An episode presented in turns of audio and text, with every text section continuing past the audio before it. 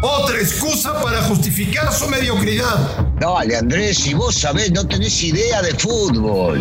Footbox México, con André Marín y el ruso Brailovsky. Podcast exclusivo de Footbox. Amigos de Footbox México, un placer saludarles. ¿Cómo les va?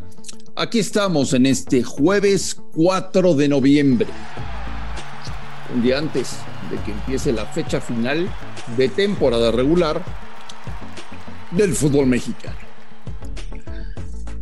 ¿Qué cantidad de cosas tengo hoy que preguntarle al señor Brailovsky? Muchas, muchísimas. Y ninguna de ellas, aunque usted lo crea, es sobre el América. Ya lo mencionaste, ya está bien. Ya, ya vivimos, ya comemos, dale. Señor Brailovsky, ¿cómo le va? Bien, ¿cómo andás, Andrés? Todo, todo tranquilo, por lo menos por estos lares. También por el lado de, la América, que no querés hablar, me parece bárbaro. Y algunos otros, viste, que siguen mandándose una pelotudez atrás de la otra, pero normal. Daniel Brailovsky, ¿me puedes explicar qué hizo ayer Ricardo Pérez? Es simple, dio una conferencia. Ja, eh, te digo, no, no, sigo sin entender lo que sucede dentro de esta, esta gran institución. Porque en realidad sigo pensando que eh, a Mauri está, está pagando el derecho de piso de desconocer cómo se maneja el mundo del fútbol. Seguramente se asesora con gente muy cercana a la que lo escucha y le termina haciendo caso pero me parece totalmente eh, fuera de lugar ratificar como lo hizo a Ricardo después de los fracasos que ha tenido en estos en este tiempo que lleva dentro de Chivas. Y por el otro lado, que Ricardo salga a decir que él decidió que sea Leaño el técnico cuando hace nada de tiempo había dicho que era interino, interino, interino y durante este tiempo que estaba buscando técnico y que iba a ir sobre el mejor porque Chivas merece lo mejor y que alguien que se adapte a lo que están haciendo. Todos los cuentos son tal cual cuentos, porque te terminan, empiezan diciendo una cosa y terminan haciendo otra. Porque sigo recordando cuando llegó Peláez, eh, con soberbia nos decía, acá ya no se habla más de descensos ni de peleas por eh, una permanencia, sino que se va a hablar de liguilla y de títulos, cosa que no hemos visto.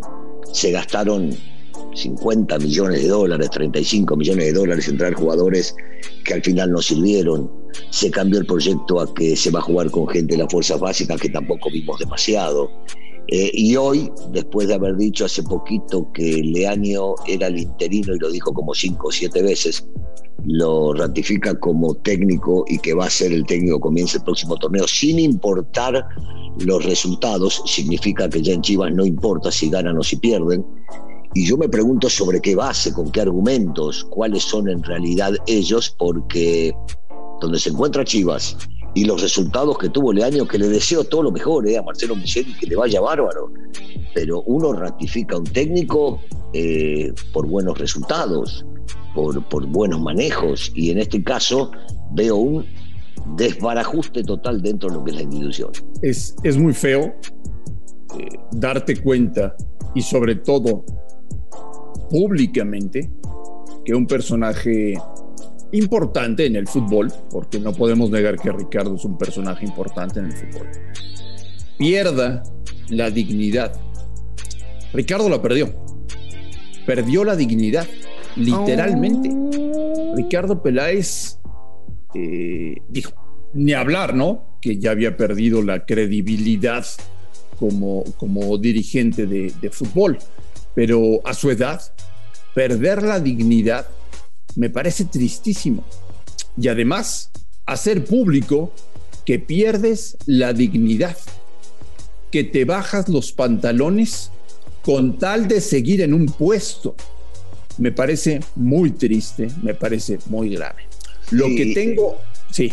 No, digo, y, es literal lo que estás diciendo porque eh, si hace unos días imaginábamos que el que le llegaba al oído era Leaño, y hablo al presidente, al dueño, que es Amauri, y Ricardo sigue estando en el cargo, uno puede empezar a suponer o imaginar que se venció y que aceptó todas las condiciones que le ponían tanto el dueño del equipo como el director técnico en este caso, que eran muy unidos y estaban muy pegados y que le hablaba al oído. Y entonces vos decís, ¿hasta dónde se vale? Porque prácticamente somos de la edad arriba de los 60 años, empezar a pensar y decir, por el solo hecho de estar, voy a agarrar y reconocer todo lo que quieren que yo haga para no demostrar que terminé fracasando. Porque en esta vida yo creo que a todos nos ha ido bien y mal en diferentes cosas y lo importante es saber levantarse cuando te va muy mal y buscar otros rumbos para que las cosas se vayan mejor. Pero quedarte en un lugar aceptando todas las condiciones que vos no querías en un principio, se me hace primero respetuoso para uno como persona, ¿no? Para, para el personaje que, del que estamos hablando en este caso de Ricardo. Y después para la gente. Eh, ayer, ayer este, leíamos todos, ¿no? Las cosas que escribía la gente de Chivas eh, y, el odio que se acaban de adentro hasta llegar a decir que no le van a ir más al equipo, que no van a comprar camisetas, que no van a ir a la cancha. Vos imaginate hasta dónde llega que no solo nosotros que intentamos analizar lo que sucede, y darle una visión a la gente, la gente se da cuenta sola. Sí, esto trasladándolo ruso eh, a términos financieros, tú que estás muy empapado del tema, es como, como si una empresa está en una muy mala situación y el dueño de la empresa ratifica a los que han provocado que la situación esté muy mal y en ese momento el precio de las acciones se va al suelo eso fue lo que sucedió ayer con Chivas. Mirá, mirá qué buen punto, y es verdad, a mí me encanta el tema financiero y leo mucho sobre eso, pero lo que acabas de decir es tal cual, ¿eh? Tal cual lo que se ve en el mundo de las finanzas en el mundo con la bolsa cuando sube y bajan de ciertas circunstancias, y esto es un punto clave. Vos ratificás al tipo que te hundió. Estoy hablando de la bolsa, comparado con lo que está pasando en este caso con Chivas agarrás y decís, no, se va a quedar. Y esto se, desploma totalmente y se va a la mierda de, una, ¿eh? De una, definitivamente. El único tipo, yo, yo ayer decía, perdona Andrea, ayer decía en la última que el único tipo que ayer habló coherentemente fue un futbolista. Eh, o sea, un futbolista reconocido que cuando entra a la cancha pone los huevos que hay que poner, podrá jugar bien y mal como cualquier futbolista, y que ayer, con el micrófono por delante, dijo lo que había que decir realmente o lo que deberíamos escuchar de un presidente deportivo. yo, yo pensé que en Chivas ya no había futbolistas conscientes y comprometidos con, con su profesión. Afortunadamente Miguel Ponce dijo ayer, la única manera de salvar el torneo es siendo campeones. Que debe estar a Russo muy enojado, pero muy enojado en el cielo es Jorge Vergara. ¿eh? Sí, sí, pobre Jorge, que en paz descanse. Esto no fue lo que él planeó para esta institución.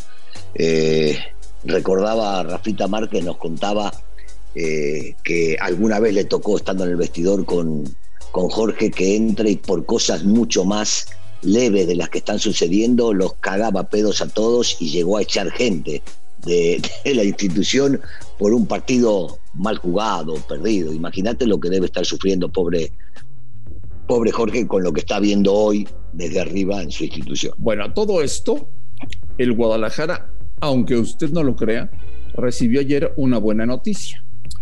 Y esa buena mm. noticia llegó desde Pachuca, porque, porque empataron a cero, Pachuca y San Luis, eh, y se mantiene en el último lugar de posibilidades para clasificar, que es el lugar número 12.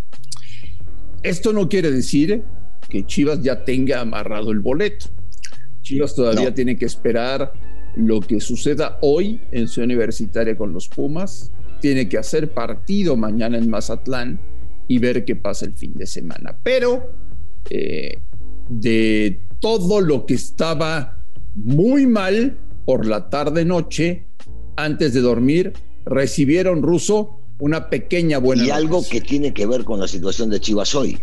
Lo hicieron sin jugar, lo hicieron sin patear la pelota, lo hicieron sin armar absolutamente nada, dependiendo de otros a ver cómo se les brinda. Lo mismo que está pasando hoy por hoy en la cancha, porque también para llegar a ese doceavo lugar deben ir a Mazatlán y ganar.